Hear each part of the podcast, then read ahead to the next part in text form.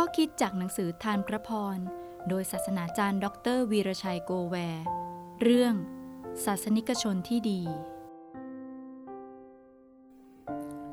ผู้ใดคิดว่าตนเองเคร่งศาสนา แต่ไม่ควบคุมลิ้นของตนให้ดีก็หลอกตนเอง ศาสนาของเขาก็ไร้ค่า ยากอบบทที่หนึ่งข้อที่ 26 ศาสนาที่พระเจ้าพระบิดาของเรายอมรับว่าบริสุทธิ์ไร้ตำหนิคือ การดูแลลูกกำพร้าและหญิงไม้ที่ทุกร้อน และการรักษาตนเองให้พ้นจากมนทินฝ่ายโลก ยากอบบทที่หนึ่งข้อที่ 27 ไม่ว่าศาสนาใด ถ้าผู้นับถือศาสนานั้นๆ เคร่งครัดในหลักธรรมนำเอามาปฏิบัติอย่างจริงจัง สังคมก็จะอยู่อย่างสงบ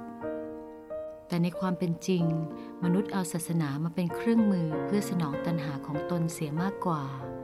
ดังนั้นความวุ่นวายจึงมีให้เห็นกัน ยากอบสาวกของพระเยซูคริสต์เผชิญหน้ากับนักศาสนาที่อ้างตนเองเป็นผู้เคร่งศาสนาในสมัยนั้น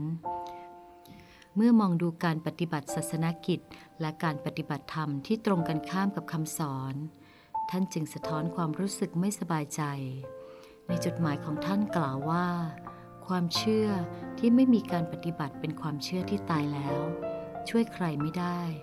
สังคมในยุคของท่าน เต็มไปด้วยเด็กยากไร้หญิงไม้ที่ถูกทอดทิ้ง พวกเขาต้องขายตัว ยอมตัวเป็นทาสถูกทรมานอย่างแสนสาหัส ท่านหันมาท้าชวนให้คริสตจักรแสดงความรักและความเห็นใจ แต่พบว่าคริสตจักรสนใจแค่คนแต่งตัวดีๆ คอยต้อนรับคนรวยเท่านั้น ท่านจึงเขียนจดหมายเตือนคริสตจักรในยุคนั้น พร้อมกับให้คำแนะนำว่า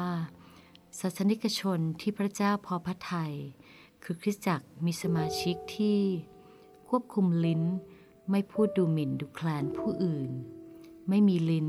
ที่ทำร้ายทำลายจิตใจใคร แต่สามารถบังคับลิ้นให้พูดสิ่งที่สร้างเสริม เลี้ยงดูเด็กกำพร้าและดูแลหญิงไม้สังคมในยุคของยากอบ เด็กกำพร้าถูกทอดทิ้ง หญิงไม้ไม่มีที่พึ่ง พวกเขาต้องขายตัวเป็นทาส เป็นโสเพณี ท่านสอนคริสเตียนในยุคของท่านว่า คริสตจักรต้องไม่ละเลยพันธกิจด้านสังคม ให้มีใจเมตตา ผู้ถูกกดขี่ข่มเหงและไร้ที่พึ่งดำเนินชีวิตในทางธรรม ไม่ดำเนินชีวิตตามคำชักชวนของคนอธรรม หรือเดินอยู่ในทางอธรรม แต่จิตใจมุ่งในพระธรรมของพระเจ้าตลอดเวลา คำเตือนของยากอบต่อคริสเตียนในยุคของท่าน เป็นหลักการอมตะที่ใช้ได้ในทุกยุคทุกสมัยแม้ในวันนี้ ให้มองดูตัวเราและถามว่า เราเป็นศาสนิกชนที่พระเจ้าทรงรับว่าบริสุทธิ์ไร้ทิฏฐิหรือไม่ลำพังเราเอง